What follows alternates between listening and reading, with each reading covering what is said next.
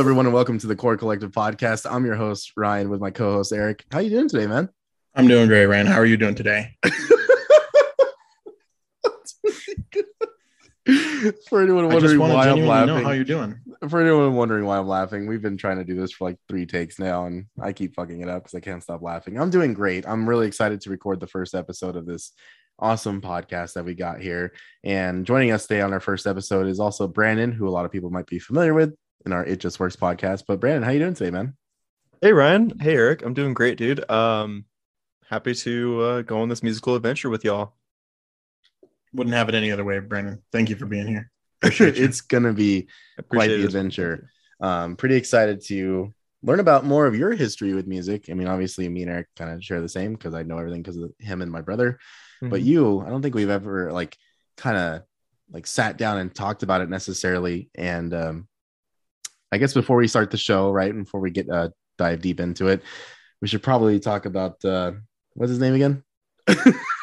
Oh my gosh.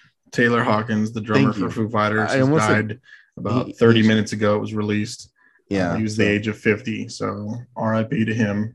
Yes, Uh, what a what a crazy way shit. to, what what a crazy way to start the first episode. Uh, legendary drummer, very very well known in the rock industry, and obviously Foo Fighters is a very good band. Um, yeah, so that's unfortunate. So rest in peace to him. Thank you for all of his hard work. Uh, he's just an extremely talented drummer, and Foo Fighters is a band that you know we all love. which know. is really weird because they just put out, well, I don't think he was drumming on that, but they have like this death metal movie, scary Oh, horror yeah, movie coming out. yeah, they just came they out. Just put out like an EP called Dream by Dream Widow, who's like a knockoff of the Foo Fighters, but it's actually not bad. It's like metal. It's actually pretty good. I don't know if he drummed on it though. Right. Interesting. Yeah. So now that we got that out of the way, because unfortunately that literally, like Eric just said, then just just news just broke out before we hit record.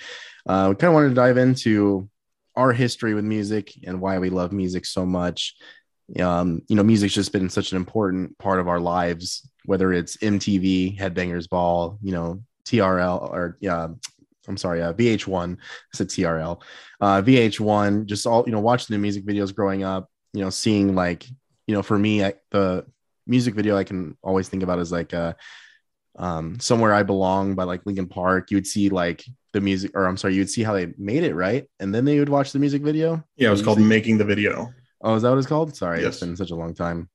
But you know, growing up with that kind of stuff, I remember seeing like Korn's music videos back in the day, or Tool, Mudvayne, just all these legendary bands. Adema, you know, personal personal favorite of mine.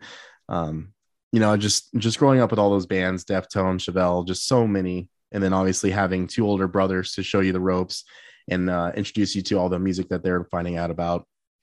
It was just crazy, whether it be video games, movies, uh, it's just music's been obviously one of my favorite parts of the entertainment industry. Um, it really can make or break a certain medium. So that's pretty much where I'm at with music. I just always listen to stuff constantly, and some albums would grab me, and I would just have them on repeat with my CD player back in the day. Um, and there's a lot of nights in middle school just listening to Meteora. So it's actually kind of funny. Um, but Brandon, like I said before we started hitting before we hit record, I actually don't know your history very well. So, like, where did music uh, play like an important role in your life growing up? Well, honestly, um, you know, music's always been around. You know, it's just it's just such a constant thing. Like it's it goes back to listening to like boy bands with my sister. You know, because you because like you, Eric's your older sibling, so he showed you like music. So of course you want to be like your older siblings, and you're like, oh, whatever they're listening to, I want to listen to. So like the popular stuff on you know the Kiss FM. Uh, started there, listening to Pink Floyd with my dad while we would be like driving to his work. Um, yeah, just uh, just all throughout my life exposed to music and uh, made me really appreciate it. And then I kind of started getting my own agency around the same time as like MTV came about. Linkin Park was a big um was a big favorite of mine growing up, and seeing the music video for um, oh my god, I forgot the name of the song. Was it the Points of Authority? Some of of the video. animation? One with the video. the, the song with the video. I mean, in the uh, in the end, crawling. In the end, yeah, crawling, all those. Okay. Okay. Yeah. Yeah, I watching a- those, bef- getting forward. Dude, I'm fucking up. I'm so sorry. no, you're good. Just we cut each other off. Um. So yeah, growing up with those, and you know, listening to Linkin Park. What else did you have to add to that? Yeah, uh, a lot of emo music. In fact, my top fives are going to be primarily early 2000s emo. So that was, yeah, that was the culmination of just like constant music playing all the time, iPod on repeat. Just, yeah. I'm glad I'm not alone. There's a lot of music I listen to on repeat, even to this day. Like if a certain single like comes out that's really good, I fucking like Carbonize just came out from Northlane. I think I've already listened to it like 40 times. It's pretty stupid. Uh, Eric, um, being the one who basically showed me most of the bands that we listen to today till this day, you know, what was it like, you know, with Chris, our oldest brother? Like, did you guys really show each other a lot of music, or was it our dad, you know, listening to classic rock when it was on the radio? Um, but where did your like music really come into your life? And you're like, this is this is what I love. Like, this is it for sure. Um, you have to go back to 1988, September 9th, when I was born, and the day that that happened. No, I'm just kidding. Um, I'm just kidding. Um, no, I mean, it was a weird, it was really weird because I remember mom and dad listening to music um, pretty ritually. Mom used to listen to like the pop and like new wave stuff, early 90s, because it was still coming from, you know, full circle and full force from the 80s. And then she kind of changed into country. And I don't, to be honest, I fucking hate country. I don't know why. Country Um, sucks. yeah, I just don't like it. And um, you know, to each his own. Um, but uh, dad used to listen to, you know, classic rock, hair metal, um, that those kind of, you know, Metallica was in there. Not that I knew who it was, and kind of at that time, early '90s, you know, it was more grungy um, stuff, you know, Bush and Nirvana, and uh, I mean all that stuff, right? Soundgarden, and then like I just remember listening them always having the radio on, and then at some point it just like changed, and I don't remember. I don't know if maybe I just got old enough or older that I didn't care. Maybe I was on a Game Boy or something that I just don't remember. And then I remember like there was like a time period when there was like no music or I wasn't into it or whatever. But what really got me going was like MTV's TRL. Like that's where it started with Chris. We used to go over to Nana's after school and we'd watch that. I mean, it, and it was everything from, you know, Korn, Limp Bizkit to Backstreet Boys, Britney Spears, Christina Aguilera. Not that that, not that I was listening to that, but you know, it was like a, the top 10 countdown every day. So we would always check it out. And those were in there, you know, and then whatever else, you know, hip hop or rap or whatever. And that's kind of how um, that got going as far as like music. And the first, you know, music that I really got into, and it was like me and Chris getting into it. We for for a good amount of couple of years, we really were like, you know, Korn, Limp Bizkit, you know, then there was like Adema, Mudvayne, uh, Linkin Park came in there pretty quickly, Powerman 5000, a little bit of Rob Zombie, you know, Deftones for sure. And there were so many bands at that time, but you know, the mainstays were for sure Korn. And it wasn't until Chris actually hit high school and um, he was probably played a really big part in, you know, because he used to get pissed off. He used to get pissed off at me because I'd take his CDs, but he had all the random like good CDs. I'm like, what the fuck is this? Yeah. Who the fuck is Zao? Who's who's Winter Solstice? I remember like taking all these bands. Who's Bleeding Through? Like, what the fuck is this? And I'm like, so we would just, you know, I would check those bands out. I'd have to put them back, you know, before he got home and all that stuff. But it really, when he got into high school, he was the one bringing home the CDs and stuff. And and then once I got into high school, um, you know, that's when my start, my my friends and stuff started kind of. We were burning CDs, and I'll never forget. And I told Ryan this before. I had this. My friend burned me a CD, and I, I didn't even know who the hell it was, but I, I loved it. Didn't know who it was. He didn't write on it, and I couldn't remember. But I had it. It was a blue disc, so I always thought it was really cool. And um, just jam it, jam it, jam it, and then um, down the road later, um, I actually had the CD. It was Thrice's Identity Crisis. And then when it clicked, I was like, oh shit, like that's that blue. So I still had it. I don't have it anymore, but just little things like that that my friends and, and then Chris obviously kind of um, were the ones to kind of get me going on that, you know. Um, so that's kind of like where it started. And then it just progressively was like, I need something heavier. I need something heavier. I need something heavier. And then in that in the interim, there was I don't know what year I'd have to look it up right now, but um, Headbangers Ball came back with Jamey Jasta. That was a game changer because you know MTV2 was around and they they played they played really cool stuff um, pretty much all the time. You know that I found Thursday, I found Taking Back Sunday, I found um, Hoobastank, I found there. yeah, Incubus was still pretty big at that point.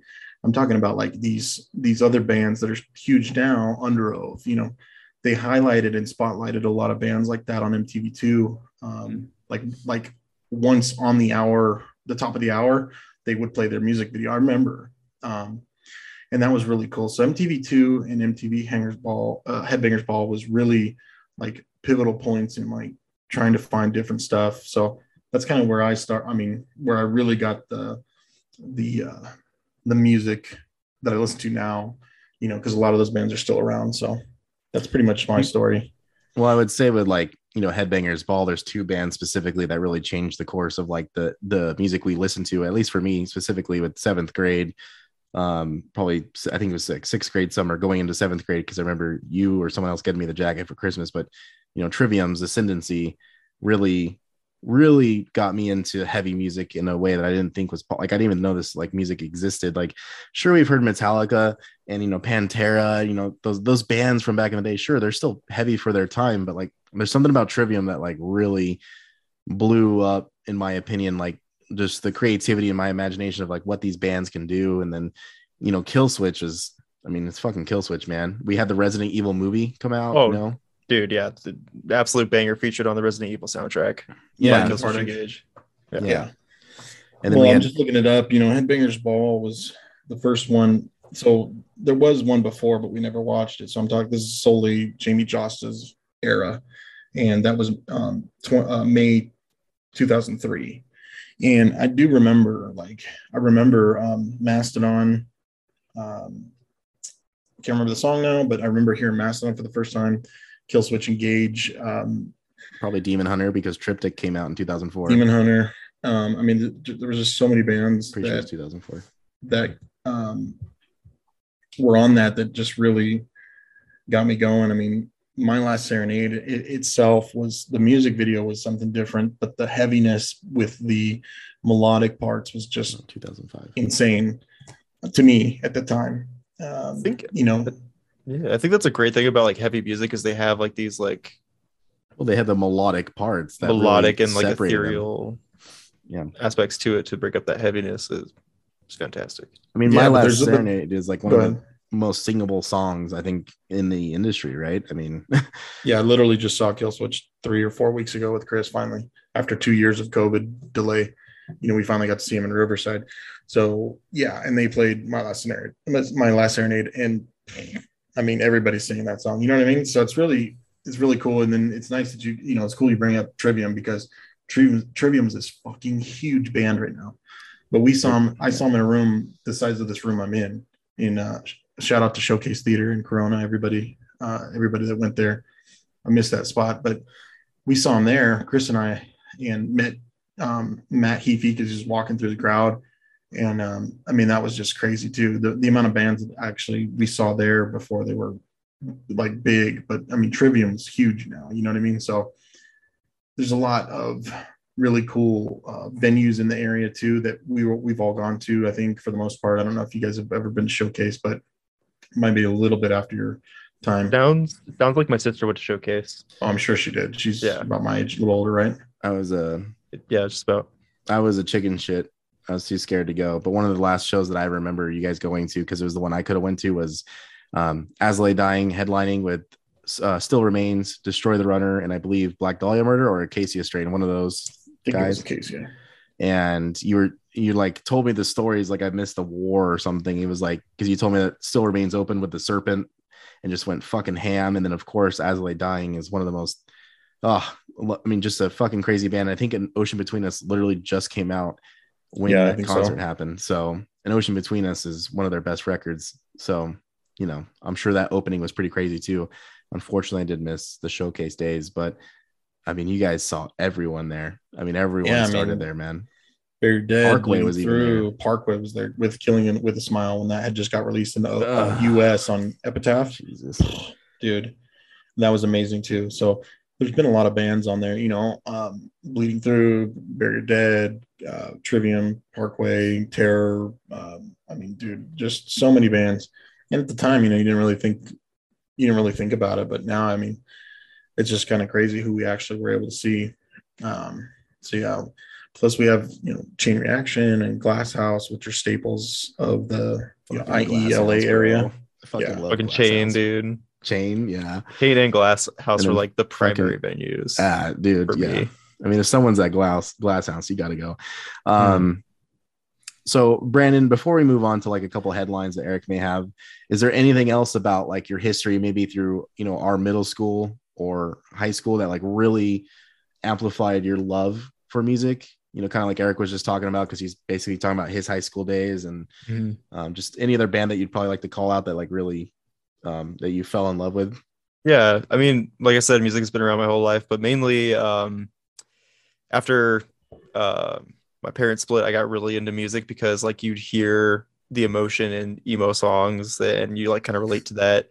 And I got really super sad boy, like emo bands like Senses Fail, uh, Taking Back Sunday, uh, Brand New, um, fucking Finch back in the day. Fuck. love say hello to sunshine Thursday. I just really connected with those um, and uh, Well- fit, fit for being sad, dude. And then high school came about, and that's when we had like the the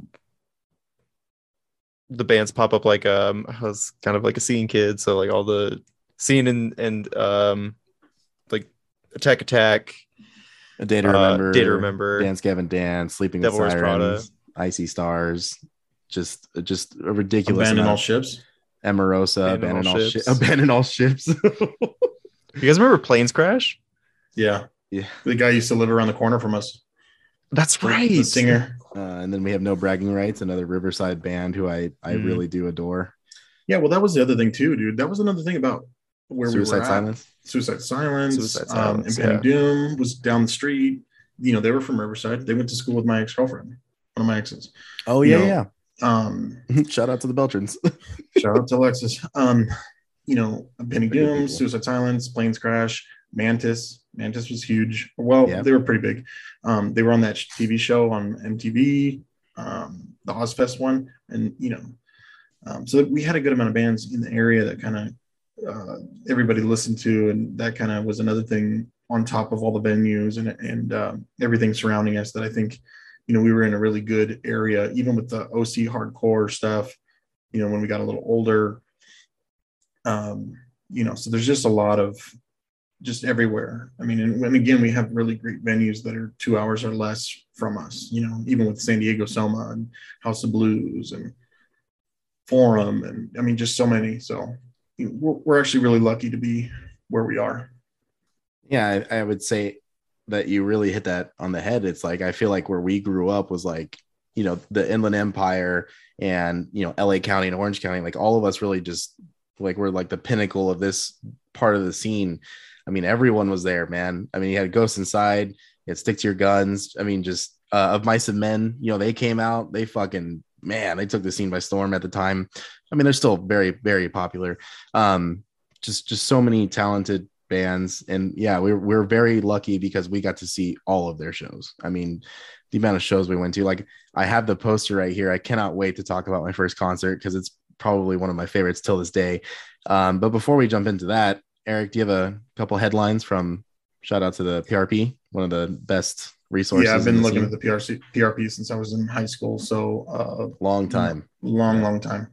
Thank you ryan. Fuck he's, he's fucking. Um, no, I mean, uh, a couple of cool things. August Burns Red signs with Sharp Tone to work on their newest record, which is going to be great. Um, their sixth record now or ninth record. Fuck, Nine. dude. Damn, yeah. they've had skin in the game for a very long time. Yeah, Yeah. a long time. yeah So that's Yeah. pretty cool. I mean, on top of the sad news about Taylor Hawkins, which still sucks. yeah Rest Um, in peace. rest in peace good Yeah. Uh, a couple things with Furnace Fest. when i People play coming. ever long i'll um, cry yeah you know mastodon thrice in flames a couple more bands uh, announced for furnace fest out in birmingham alabama Um, there was something that I. Well, I mean, Alexis on. Fire has a new record coming out. Their first one in what, 12 years? Yeah, I believe so. 11, 12 years. Yeah. So I'm I'm really excited for that. I still think their last EP, it's not full length, but Dog's Blood was ridiculously good. Yeah. Yeah. I mean, a, a lot of the, I guess there's not too many like quote unquote headlines. Um, there was a good amount of songs uh, that came out, bands. Oh, this tour, As I Lay Dying, Whitechapel, Shadow of Intent, and Brand of Sacrifice tour, rumored. That's not bad. That's heavy. Well, I mean, I'll ask Brandon real quick. Did you have a chance to listen to those Scary Kids, Scaring Kids songs, the new ones? I unfortunately did not. Okay. The uh, the only new song that came out this week I checked out was uh, "Synergy" by Dance Gavin Dance. oh, I forgot to check it out. Yeah, Yeah, that came out. That was actually pretty good. Why is it good, in your opinion? Well, I, w- I was going to go back because we were talking about doing this and how we were going to do maybe the next couple. And I thought um, DGD kind of doing a little debate about um, Dance Gavin Dance might be kind of cool in the first couple episodes. Um, so I wanted to go back because I really did not like Afterburner. I know Brandon said he seemed to have liked it. Brian didn't really like it. So I was like, well, you know, Brandon likes it. Let me let me kind of go back and let's see what happens. Um, you know, it starts off pretty decent. The first two songs, Prisoner, I think is the first one, and then can't remember the second one, but then it um it just it's really mellow. Jon Mess doesn't scream as much. And then Tilian decided that this album, I mean, I could be wrong. I didn't go through all their freaking discography. I just noticed, well, I did listen to Mothership. Um, and actually, I did listen to the first couple songs on Artificial Selection.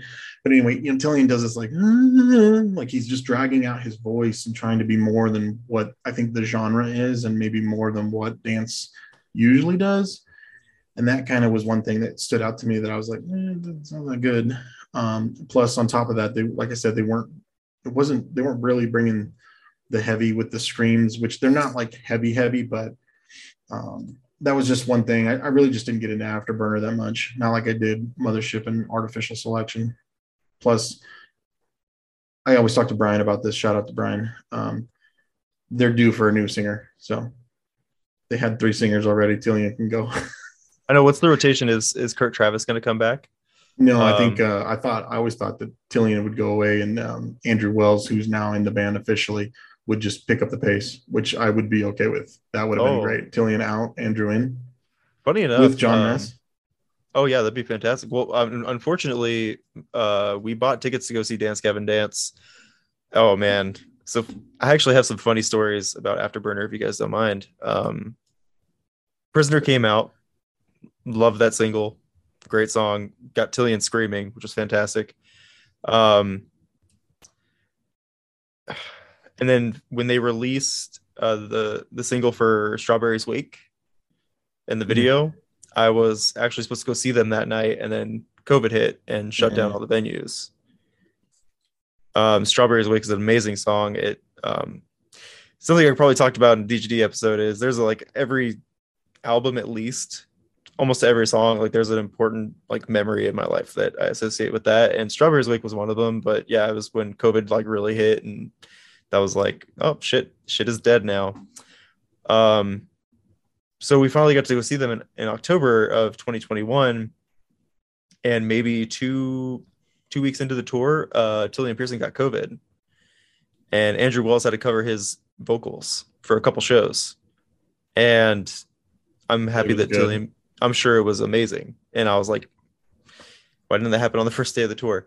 Not that I'm saying I wish anybody gets COVID but that would have been a sight to see um yeah but that being said I have plenty of reasons why I like Afterburner but this is not the Afterburner special Yeah, we're not there yet. Yeah, you know, oh, we'll but we're gonna into get that. there son I we're gonna get there to yeah, but before band. we before we leave it, I'm looking at the the uh, list of songs. Prisoners good, lyrics lies okay. is man I kind of like the Jon Mess part where that's the one thing too is the lyrics for these guys are just kind of just fucking stupid. Anyway, Oh, yeah, it goes into the the. Mexican or Spa- I'm sorry Spanish speaking song.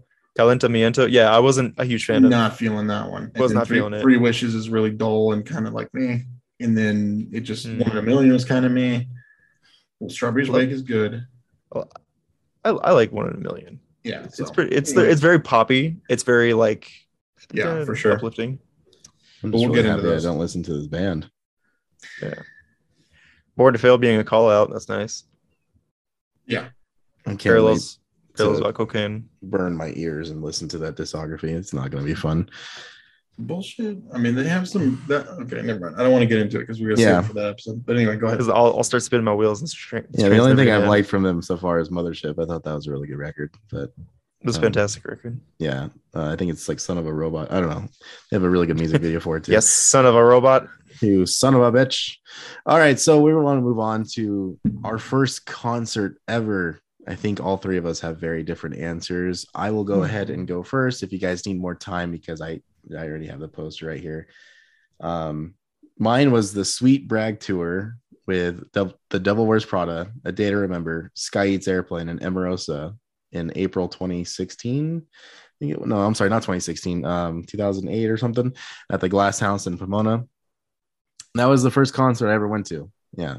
And uh massive a day to remember fan at that point. For those who have heart was like an album that I couldn't stop listening to. Homesick literally just came out um that year, I think, before that tour. And Sky Eats Airplane's pretty sick.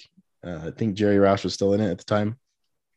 Uh Emarosa, it did not have uh Chris Roetter, I don't think. I think it was uh no, it's Jo- Johnny. it was Johnny at the time. And then Devil Wears Prada was a band that I was getting into because I didn't like Plagues. I didn't like anything before with Roots Above and Branches Below. But that record also, oh, I just hit my mic.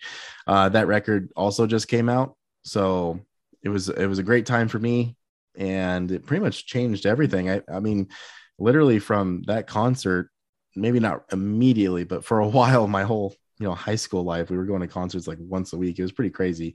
Um, this one was this one was epic uh, a day to remember at the time. Like I said, they were they were really blowing up huge. I mean, quickly, just super fast. You know, with songs like "Downfall of Us All," just recently coming out on Homesick. Um, they came out. I remember. I'll never forget. Um, actually, they're, they're missing from the lineup on this poster, but "In Fear and Faith" was also there. Um, yeah, so Jeremy came out for "In Fear and Faith" and played "Strength in Numbers," which is the song he guest vocals on. So I thought that was super badass. And then their their performance was incredible. And I mean, everyone there did really good, uh, especially you know Sky Eats Air, Airplane as well. Um, that was just a really sick concert. I'll never forget going to that. Uh, I mean, you, you really can't go wrong with that kind of lineup. You know, at That, you know, is a dream lineup for that like era. yeah, 100%. right. Like That's pretty iconic, dude. Like um, I think in Fear and Faith might have just been added to the California shows or something. Because, like I said, I'm looking at the poster and they're not here, but they were there. I mean, they I were, remember they were like a last minute addition, probably. Yeah, maybe because I, I remember them specifically, or Jeremy coming out to do Strength in Numbers, which is probably like their best song, one of their best songs. Took a turn for the better. yeah. So, uh, pretty incredible first concert. But uh, Brandon, do you happen to remember like the first concert you went to? Dude, I, honestly, it's it's kind of tough to pinpoint. I've been thinking about this question all week, and I I can't nail it down. But I'm I'm pretty sure um, I got it though. So I was 12 years old, 12 or 13, uh, and I went to LA with my older sister and her friend, and we went to go see Brand New and Manchester Orchestra. I'm sure there was another band, but I don't remember. But I know for sure it was brand new and Manchester Orchestra. This was right around the time uh, The Devil and God Are Raging Inside Me. So got to hear a lot of really awesome songs from them live. Who or which ones exactly, I don't remember. And I can't remember Manchester Orchestra, even though I did go see them in February this year. to see that they were still around was pretty crazy, but they were playing with Foxing at the um At the, what's the theater? Oh my god. I don't, I don't know. Uh, I mean, is it in LA or something? It's in LA. The Shrine, Mhm. Honda Theater. Not Honda.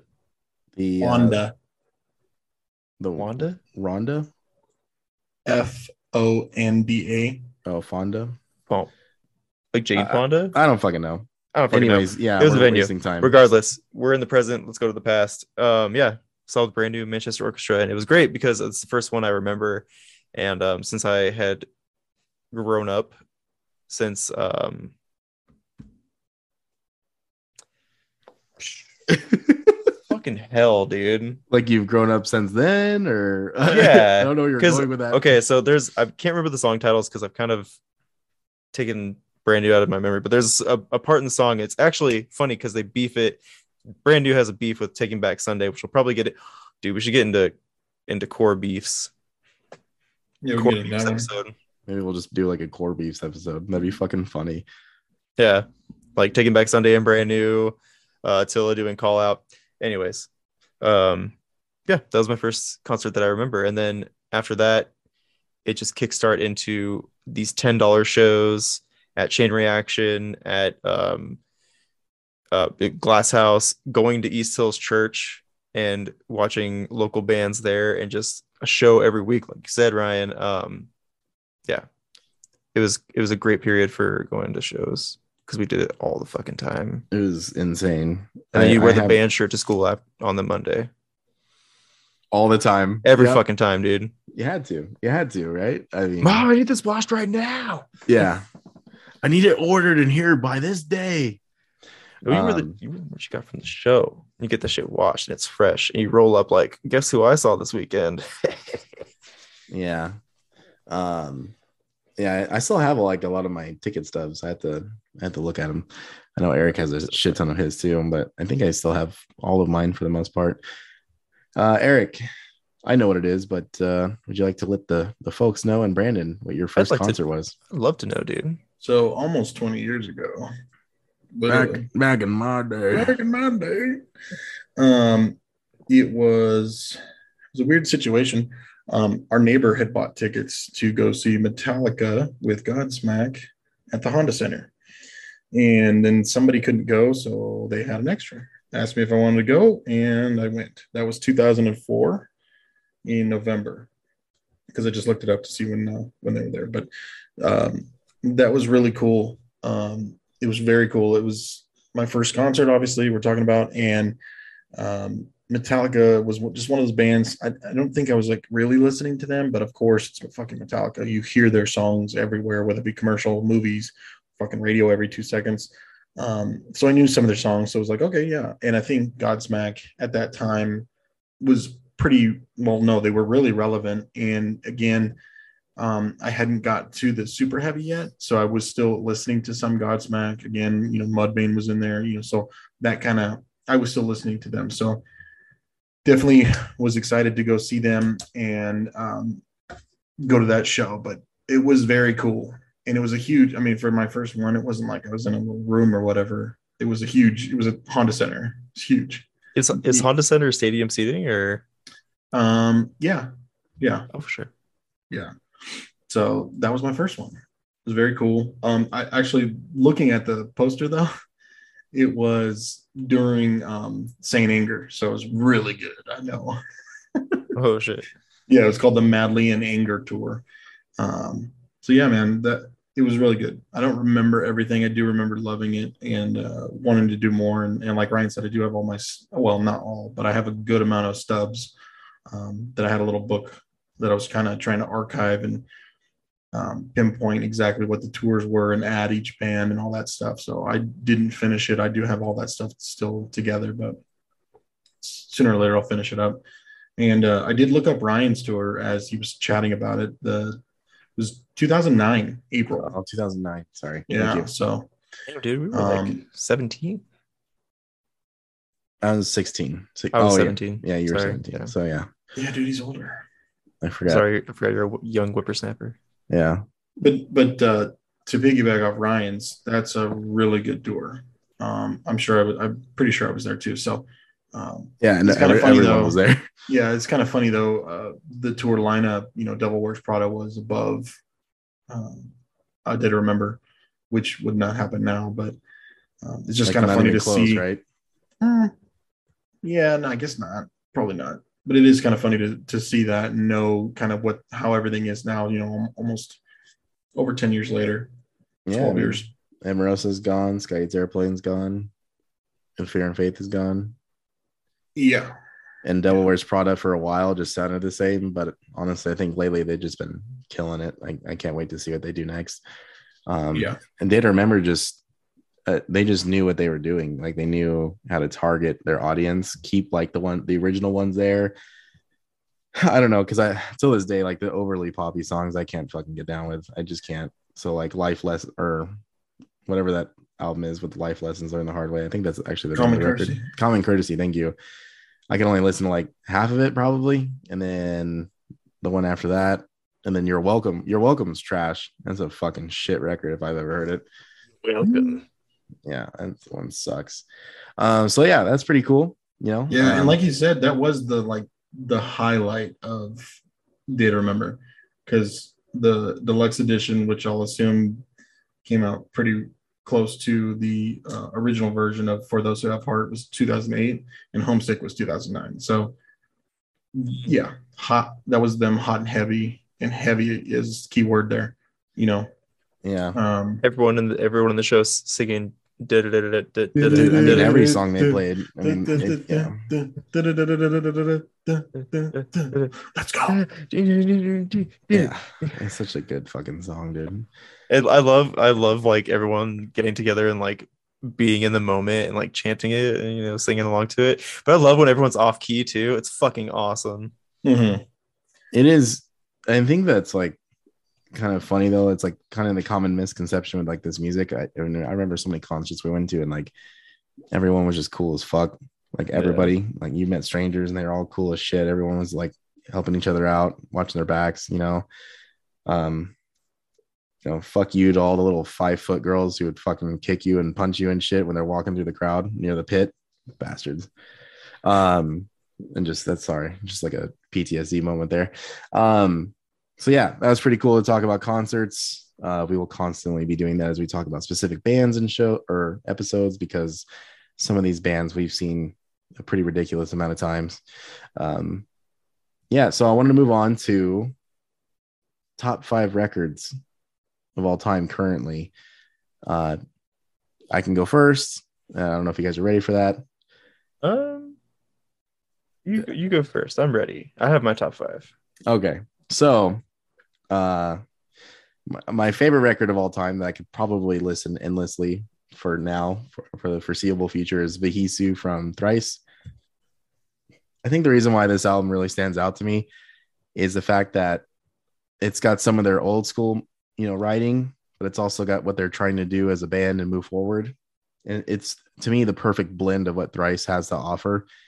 And I, I don't think there's a limit to that by the band. I just think like this is like perfect prime thought thrice. Um so many uh so many of the times we have seen them they play these songs and they clearly like they fucking stand out so well uh, when they're played live. Uh, i just think this band's extremely talented. I still love them till this day. Uh i just there's something about this record i could i mean i could listen to it all the time. You got red sky which is just a solid song and then you got image of the invisible which is like their main single. Uh, it's just a really fun song and then you got uh, Music Box, which is probably my personal favorite on the record. So it's just a really good one. And then uh, next is Watch Out by Alexisonfire.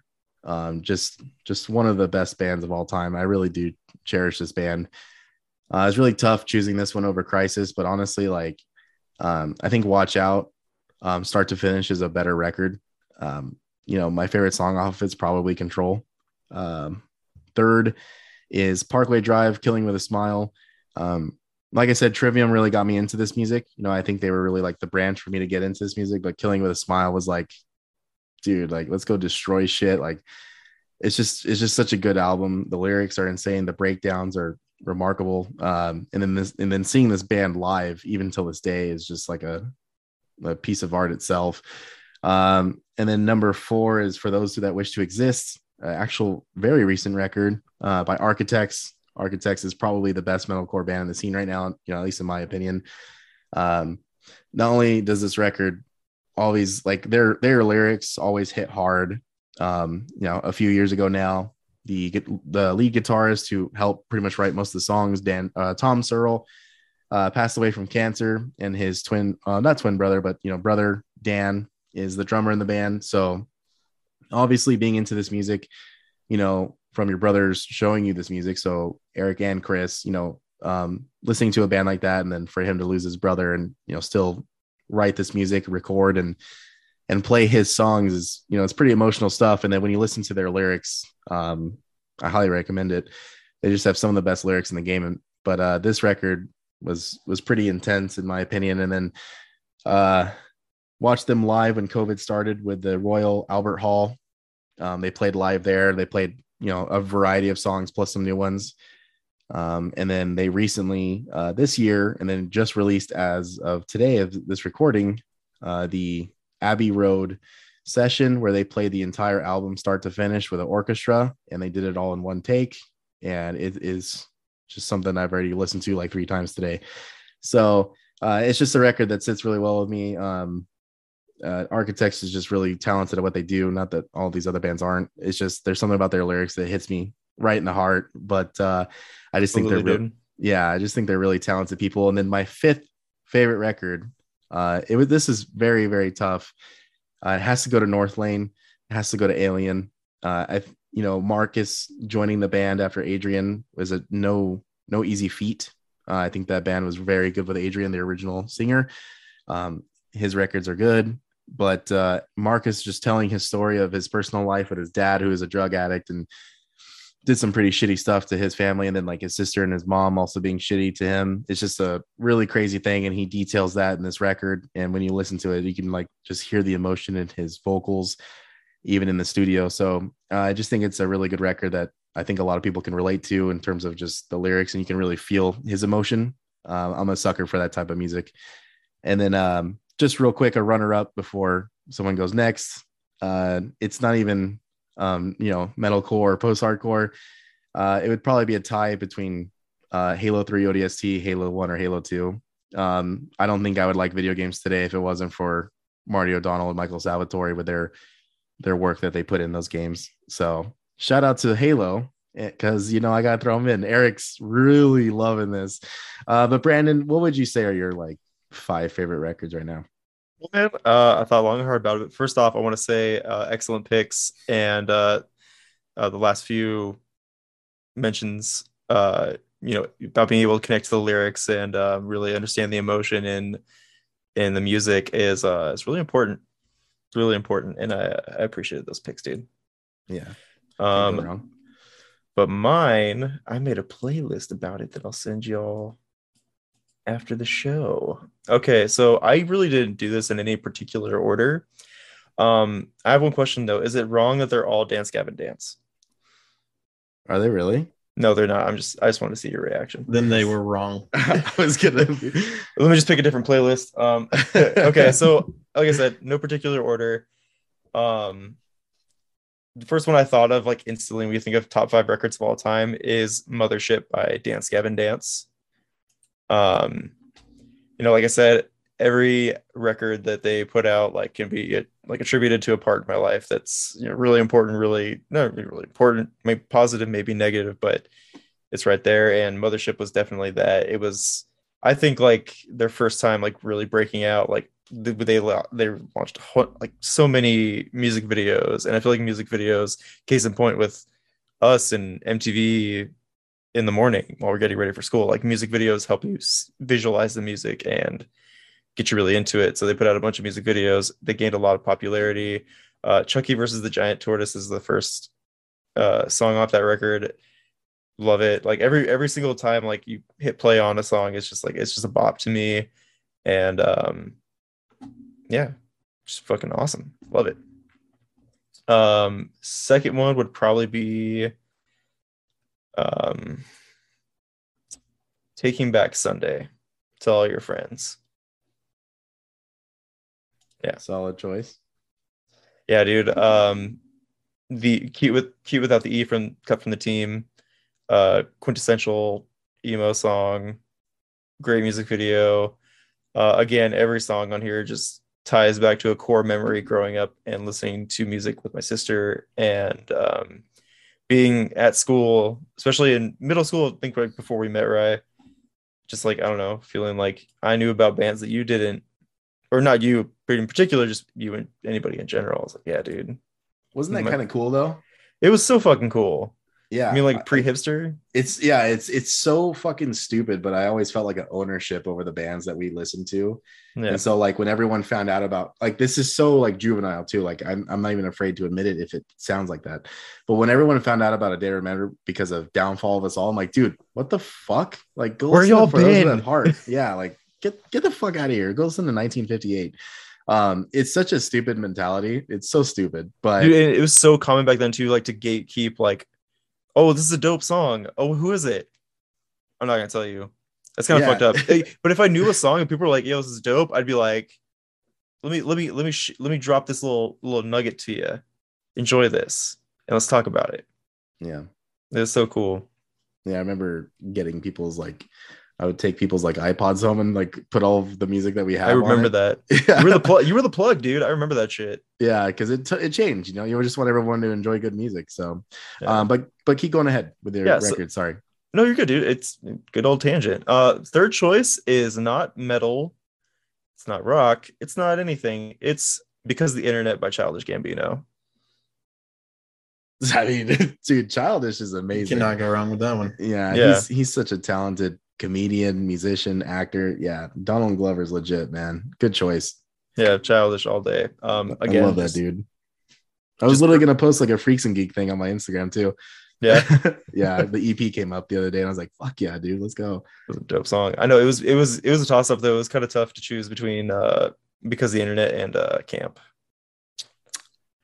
Think I would have went Camp. I think I think I I should have gone camp. No, I mean they're I mean- both incredible records. I just think Camp is like it really it really put him on the map in term uh, with his music. You know, Freaks and Geek was good, but Camp was like, I mean, Bonfire, just dude, hmm he's got some good songs. Good choice. Yeah. Uh, uh, heartbeat was like a really good um single. It's a him. really good single. Eric used to Eric used to listen to Heartbeat like all the fucking Dude, no time. shit, Eric. You Dude. bop to that? Oh my god. I mean, it's a good Oh, yeah, song. I'm not judging, but Eric had Heartbeat on fucking repeat, bro. But it's just Yeah, like did. I, I know Eric in, in person, and I could just picture him in his car, just like, just fucking vibing. to Oh yeah, I think that it's- was like the I think the Heartbeat era was when we really got into Eddie Murphy too and party all the time. So it was just it was just it was just a vibe, bro. it's a it's a whole vibe. yeah. Um, Um, so what that's your fourth record? That that's my third. Sorry, I got I'm- two oh, more in I'm the so chamber. sorry. Go No, you're good. I just I'm gonna be we're gonna be stuck on some tangents now. Um, okay, so my fourth one, straight up, yeah. Oh, Eric's got all of his vinyls. dude, there you go. Oh shit. Yeah, that's pretty legit actually. Eric That's was showing us for the audio guys, or I probably won't even be posting the video. Uh, he showed us his childish records. That's legit. Is Freaks and Geek available on record or Unfortunately, no. okay? Not that I'm aware of. All right. Well, Brandon, go ahead. Sorry. No, you're good, dude. Um, my fourth one again, gonna be a little emo boy. Uh, senses fail. Let it Which enfold one? you. Yes. Yeah, They're such a good band, bro. So weird that great record, Mhm. great band. When they first came out, um, it was like the emo stuff, right? And Yeah. I really was like, eh, but dude, so good. That and Yeah. still searching. Oh my god, and still searching. so yeah, freaking good. I Yeah. think I think if I was to pick one of those two, I definitely would go Let It Enfold You. yeah, it's tough because because I love senses fail, but it was let it was um their initial EP for the depths of dreams, I believe. Um, let it enfold you and still searching, and then after that, I kind of fell off. I didn't really listen to them a whole lot, but I stuck to those three releases constantly. Yes, and now Eric has the vinyls for still searching and let it enfold you. yeah, Eric's on got some display. crazy fucking vinyls, dude. I love you guys' collection, dude. It's awesome. Yeah. but yeah, I mean, like, I, I mean, I'm gonna na- I'm gonna name drop a few of the songs, like uh, "Buried Alive," the music video for that, iconic. Um, "Rum is for drinking, not for burning." Okay. Fucking slaps the lips right off your face, dude. Um, Yeah, best song on the record. absolutely, yeah. Uh, just so many good hits, man. Uh, I still play this in my car and scream the lyrics on my way home from work when I'm really in the feels. Uh, and my fifth, my fifth record, um, this is a tough one, dude. But I think I'm gonna go with with um, branches below and roots above, or roots above, branches below. That is a massive fucking record for you. Yeah, I think I think you're one of the reasons why I got into Wears Prada too. Like that was huge for you, man. Oh, dude, for sure. Like Pla- plagues is Plagues is up there, but like I mean, we got Sassafras. We got some. I fucking I love Devil Wears Prada because they come up with the craziest fucking names for songs. It's Yeah. amazing. Assistant I mean- to the regional manager.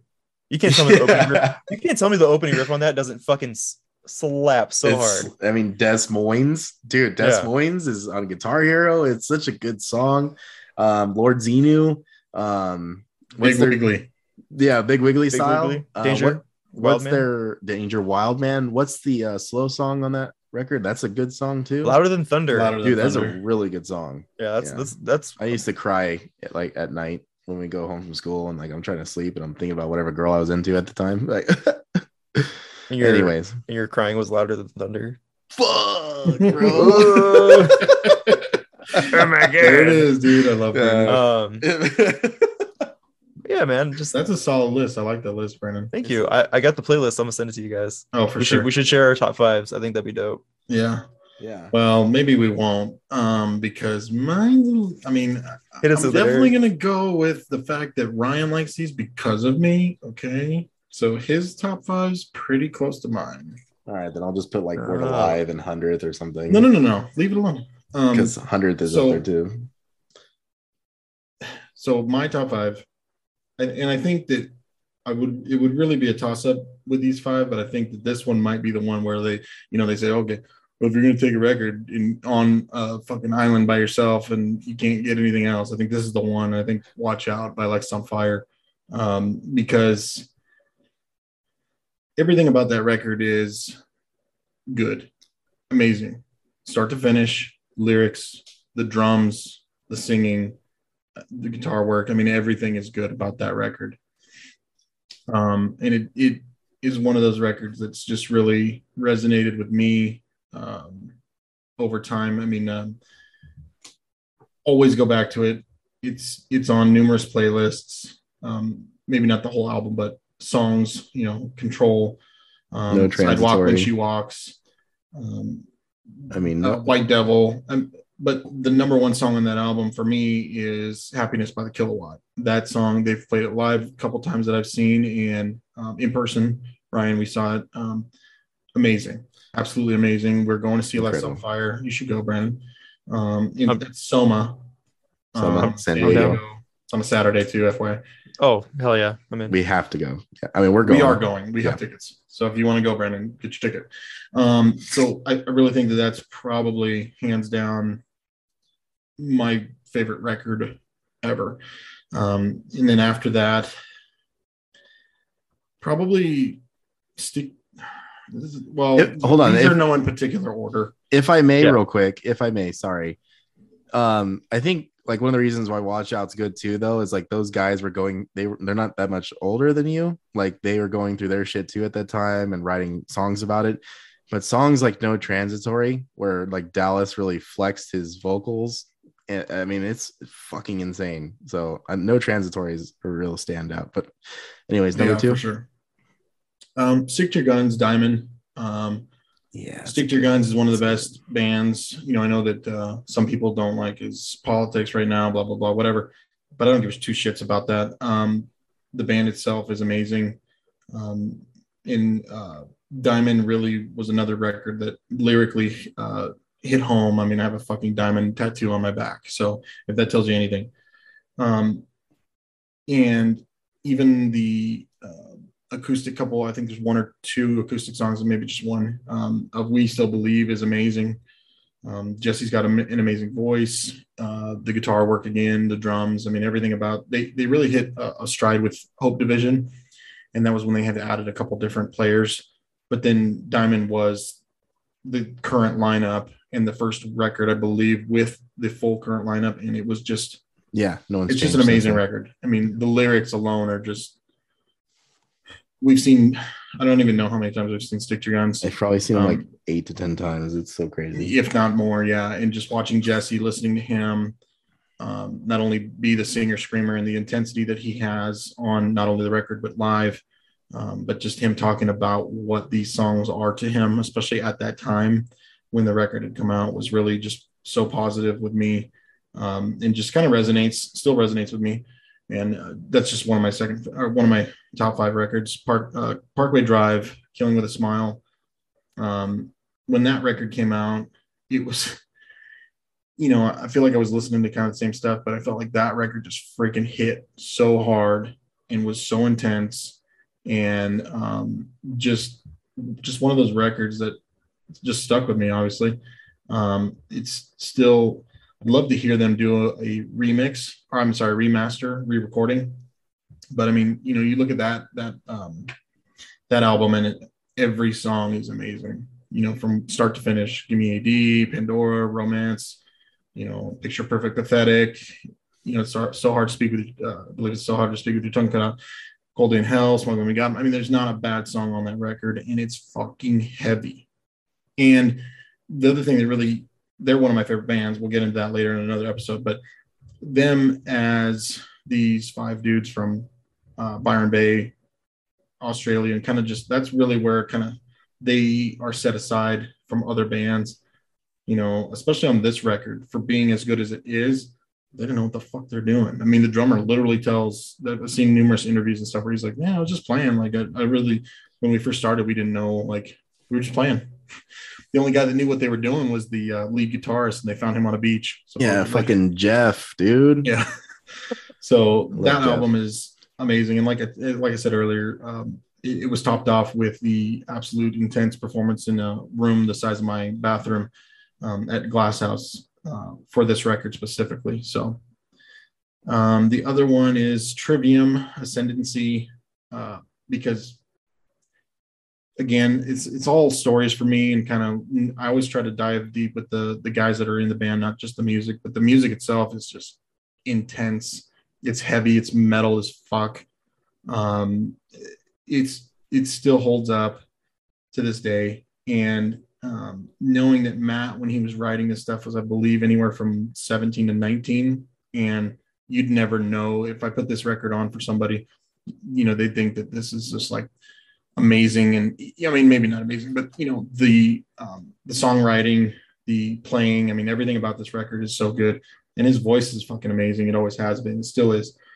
And then the the last in my top five is really hard because it is thrice, but I I didn't want to pick Vheissu because Ryan took it. But I mean, it's kind of a toss up between Identity Crisis, Vheissu, and Beggars. I mean, these guys have been putting out records for years, over you know, 20 years, and they're all different and they're all freaking amazing. Um, but I might just have to go Vheissu because, like Ryan said, it encapsulated the punkish, hardcore, post-hardcore stuff that they did with Identity Crisis and Illusion of Safety, with a with a good amount of the art, artists in the ambulance, and then showed, hey, you know, we're not just this type of band. We we have these other elements, these other um, instrumental um, things that we can do, and you know, um, just kind of show off really. And then kind of progress into Beggars. Well, they did Alchemy Index next, but Beggars was after that, I believe. Um, Alchemy Index, and. Alchemy Index is like I told Ryan the other day. I felt like Alchemy Index um, one through four is it is thrice, but it's it's like a different version of thrice. So I kind of don't count it in their, I mean, I do and I don't um, in their records because it's amazing, but it's just so different that it's just kind of a, a its own character, if you will. Yeah. But yeah, I think Vheissu is is just a really good culmination of what they are and at that time, obviously, in the lyrics, and it's it's heavy, but it's melodic, and um, and we we were able to see them on their. Actually, it was a it was an anniversary tour, huh? For that, Well, it was like the reunion tour. yeah, they- but it was an anniversary reunion, reunion I, I believe. yeah, I think so. For Beheezy. So yeah, for a. Yeah. So. Um, so those are my top five records, but there are so many records. Um, Yeah, so there, so I do have three uh, shout outs after those, which is Still Remains of Love and Lunacy, because that record is amazing as well. Um, and then As I Lay Dying, Frail Words Collapse, because that was a whole nother level of um, heavy to me anyway. Um, I remember 94 Hours coming out, and then it was on the Headbangers Ball uh, soundtrack, which was another reason that I was able to find a bunch of different bands. And then, um, like we talked about a little bit earlier, just Killswitch Engage is Alive or Just Breathing was a very big uh, record for me. Just to kind of push the envelope, but also know that there's those bands that are so melodic and, and sing, and then they're so heavy. Um, so that's those are mine.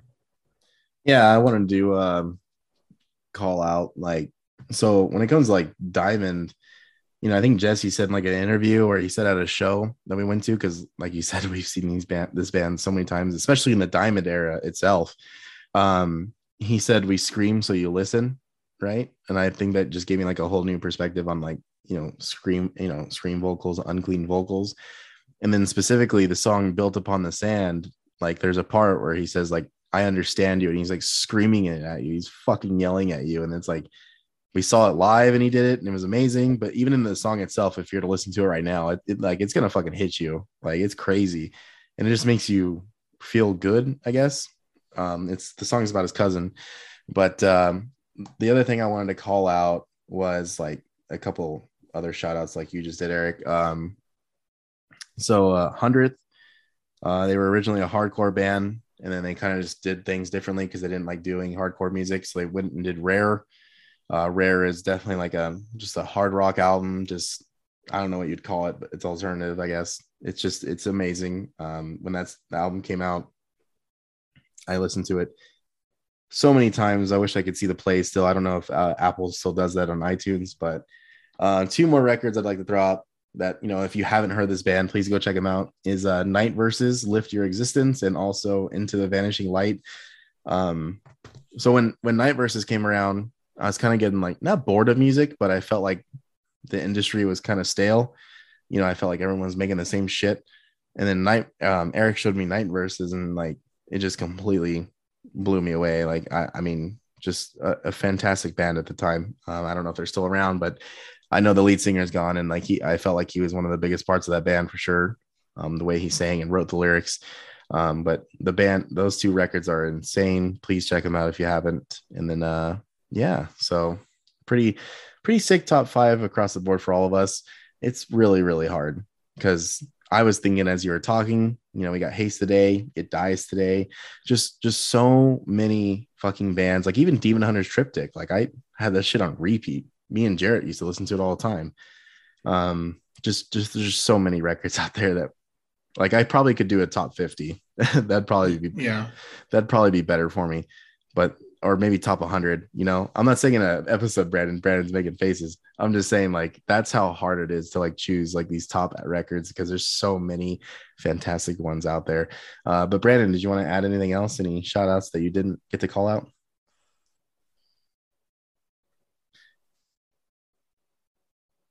I do. um, sorry, it's just because I'm trying to really piece this together. Uh, I'm writing down ideas um, and I remember Eric when you were talking about, uh, I believe, stick to your guns. How you uh, there was there, or there was a band that where you you were talking about where they have like different issues. We didn't want to bring up politics up, and I feel like I'm not trying to bring politics up either. I dislike talking about politics greatly. Yeah. But um, something I, I may want to ask you guys about, like another topic in an episode that might be a little heavier, is uh, separating uh, an artist from the art. well, we can talk about that now yeah, Um, because I was just, I was gonna say uh brand new uh Deja Entendu is uh definitely a album that was for my formative years that um I would put up at the top for sure. Um, you know, despite the the um accusations against Jesse Lacey. Um it kind of some of the I know exactly where Eric's going, dude. give it to the baby yeah Um, you know, james is here brother I wish I had more hands. Um, of the five fingers set of the face slap remember when we said that like every time we saw each other yep in middle school? I would not trade it for the fucking world. Oh. Yes, yes. eric has the brand new vinyl records as well while he's wearing a Dunder Mifflin shirt. Okay. Uh, So yeah, yeah, but yeah, you're talking about yeah, definitely talking about that. Um, about Deja Entendu, uh, Sic Transit Gloria, Glory Fades, uh, me versus Maradona versus Elvis, um, just uh, play Quiet crack the Things. sky, quiet thi- quiet things. Oh, I forgot about that, dude. Yeah, quiet things, crying. um I mean it's it's kind of tough, right? because it's like Yeah. you know um i look at stick to your guns and i couldn't be more um i couldn't disagree more with like the way they see things you know in terms of their politics. But at the end of the day it's like you know you have to respect what people believe in. I think that's what's lost in us as people you know and i think that's like the beauty of music is like we can still come together and really enjoy these talented people and the and the, the music they create. Sure you know their beliefs are very far off from where i'm at now um you know in the recent in recent years. Not not the diamond and the diamond area was era was probably the last of it disobedient and forward. They started really focusing on that which is fine. That they also believe that's their job as musicians to talk about you know real world problems because they have a voice and they have an audience that they could share that voice with. I just Yeah. think um you know i don't know. It's it's tough because like some of the stuff that they talk about i really hate but i also still love their music. I still i still would like to see them again. Um i think last time yeah the last warp tour actually uh me eric and our friend eddie uh shout out to him. And i don't know if anyone else went with us. You know um you know we we met them you know and they were just like the sweetest fucking guys. They were so nice. And then like i felt bad uh, quick story time but jesse's other band tradewind um, when he first started touring uh, at chain reaction i actually found some of the videos today. I interrupted him when he was talking to somebody i know i, I never asked anybody for a photo but i was like damn like it's jesse man like i you know yeah, i want to you know thank him for all of his hard work and like ask for a photo and I interrupted the conversation he was having with the merch guy. I forgot the merch guy's name. It's like one of their close friends. And I remember when we had that quick meet and greet at Warp Tour, I brought it up to him. Not that he remembers the interaction, but he's like, "Oh no, dude, like shit happens." And it was just really nice because I always felt bad about that because I think like these people are always getting probably bugged all fucking day. So honestly, what I'm trying to get at is like, you know, their political views might be different, but they're just people just like us. You know, we're totally allowed to have different views. Um, they're still very awesome people and who create fantastic music. So even Dove and Fist and um, Us Against Them All, or, or I'm not Us Against Them All. What is the last song, Eric? More of us than them. More of Us Than Them.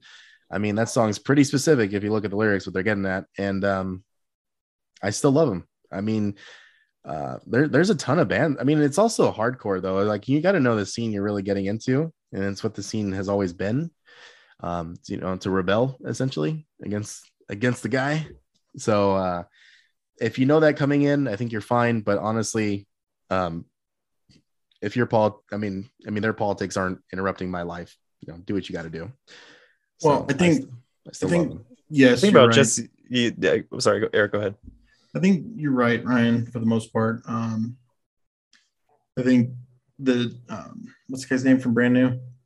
Jesse Lacey. Jesse Lacey. I think Yeah, that whole thing was uh, is different.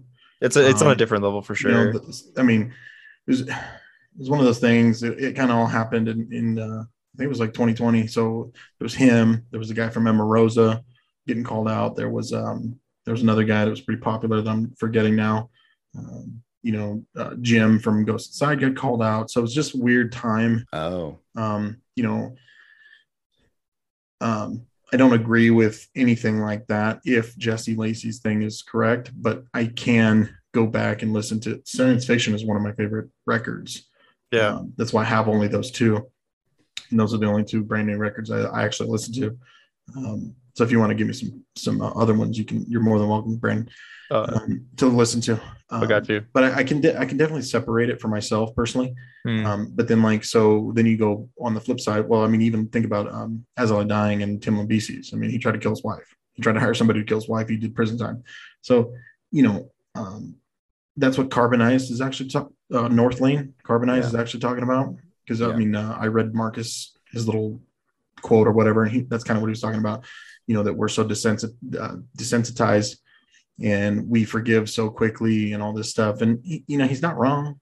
He's not wrong. He's like, oh well, if it's just heavy, then we're good to go. Um, but you know, I don't think that he's like a good person. But I also don't know him, so it's kind of it, it's just weird. It's a weird thing to think about. Um, and then as far as like um, Jesse from Stick to Your Guns, I think that we don't realize because um, a good amount of us, unlike him, have been in other places. I mean, he's been he's traveled the world. He's seen other things that we've never seen, and we probably won't ever see. played They shows. in played Africa. shows in Africa. Yeah. you know i mean there was video of it there's not like a lie so i think that his um his perspective is very very different from us and that's in partly due to that you know Yeah. um is he wrong no um does it change my opinion on him not at all you know i, I think that uh, we get lost in this i don't want to get i don't want to get into it too much but i think the main thing is like we always talk about as a country, like, oh, we have freedom of speech. But the second somebody says something that we don't like, oh, fuck that guy, you know. And I, I don't like to do that. Um, whether I believe, whether I disagree or agree with their um, their sentiment, you know what I mean. So, and, I, and again, I think that somebody like him, ha- he has the ability to have a, maybe a better opinion on things because he's been out of the country. I mean, he's seen other countries.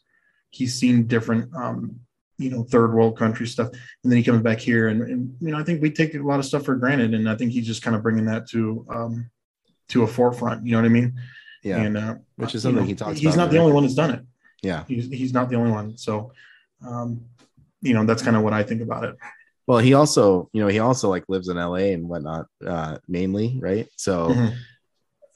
um, you know, it's crazy. Like, it has nothing to do with politics. Actually, what I'm about to say, when it still aligns with like what he's talking about. Um, as someone who does travel and like has done the shows that he has done in these other countries, yeah, you know, um, I think like the last three years, um, you know, people are so fucking ungrateful for how good we have it here.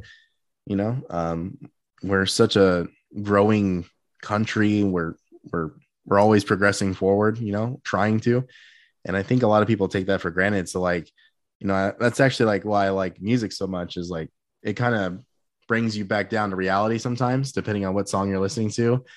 So it's it's pretty cool, and you know, he's definitely got a good perspective on it. Um, I think I like randomly, you know, I saw like his Instagram last year, and he seems to not be so I don't want to say radical, but like way more open, actually having a nice dialogue with some people who may challenge his opinions because it's just a nice conversation to have sometimes.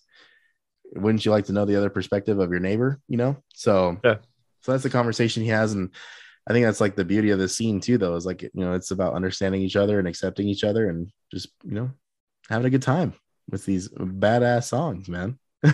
Yeah, music really brings people together, and um, it's nice to have that energy at a show. Yes. Well, and that, that kind of goes off of what you were talking about with your your top five, Brandon. I mean, um, just like you know Ryan bringing up Northlane and kind of his lyrics. I mean, I think that, that that's what get lo- gets lost in the music we listen to, because most people, you know, eighty percent of the people who hear this type of music are like, oh, they're just screaming, you know. But we hear the technicality, the melo- the melody, um, the lyrics. We actually take the time to read the lyrics, and we um, you know we um, the the lyrics resonate with us in each time of our life i mean lives. You know a lot of those records that I, that we all actually all the records that we talked about were at a pivotal point in our our lives. So i think that that's the kind of the beauty of what we actually listen to. Not saying that other music doesn't do that but you know um, i mean some some music doesn't do that um, I mean, I'm just thinking about you know, Friday, Friday, that song. Like or fireworks or fire. yeah, I mean, there's there's songs out there that songs make are- money and, and they're they're big and poppy songs, but you know, those lyrics are just shit. Yeah, They're shit lyrics. And um, I mean, even thinking about the stuff that you were talking about, your records, um, Brandon, and even mine, um, and, and Ryan's, of course, but um, you know, the lyrics are definitely part of why we would choose those records as pivotal points in, in top five records of our lives, I guess, Yeah. you know. yeah, they, So, they you definitely know, emote emotion. Yeah, exactly. And and and I again, I think that's the beauty of um, of listening to those are the stuff we listen to. Yeah i I remember hearing because because like uh, if I forget my headphones at work, I'll just play my music through my iPhone and I'll just play what's what's on my playlist, you know, on my, my on repeat. And uh, a lot of people just aren't really used to my kind of music or this kind of music that we were talking about, like at my job. And my boss comes in with like a kind of like a face to it. And I know he's kidding me; he's just giving me a hard time about it. But like that's the thing is like they get met with just instant disdain because eh, they're screaming. But what I heard about like you know metalcore music and and all these things it's like it's it's you finally feel like relatable. Like we've all had frustrations growing up and and i feel like there's a lot of lighter songs that take your mind off of it like fireworks and plastic bags and drifting through the wind and wanting to start again. Um but then like to have somebody um you know followed with like a just an absolute just amazing just combination of instruments and then somebody screaming what you're feeling out to you and as long and to people who are feeling the same way as you uh, in a room it's just it's it's unbeatable dude and like it it's it's really um i wish people would be more open to this kind of music Yeah, me too. nice. Yeah, and I definitely don't think like other music can't provide that kind of experience for people, but I just Yeah. you know like we're talking about us specifically because it clearly does. Um, i mean one of my top five is childish gambino like it's it's all over yeah, no, I mean mine's like the Pokemon Fire Red and Leaf Green album. It's pretty crazy. uh, Um, halo 1 2 and 3 soundtrack I mean, hey man, and odst Halo 3 ODST is pretty out of control. Just saying. Um, yeah, no, I, I just that's why I love the music we listen to. There's so many songs that can just hit you in the feels that can bring you back to that exact moment when you heard it the first time or when you had it on repeat back in the day. It's just it's nuts. And uh, you know, I just think um I think it's a genre though that's still like well, it's clearly underappreciated, although Trivium has been going to the what the Grammys, what is it called? are you the grammys what Yeah, Trivium. crazy dude Trivium's like, well, Matt Heafy just is fucking smart. He streams on Twitch a lot. That dude plays like all their records all the time by himself. Like he just he figured it all out.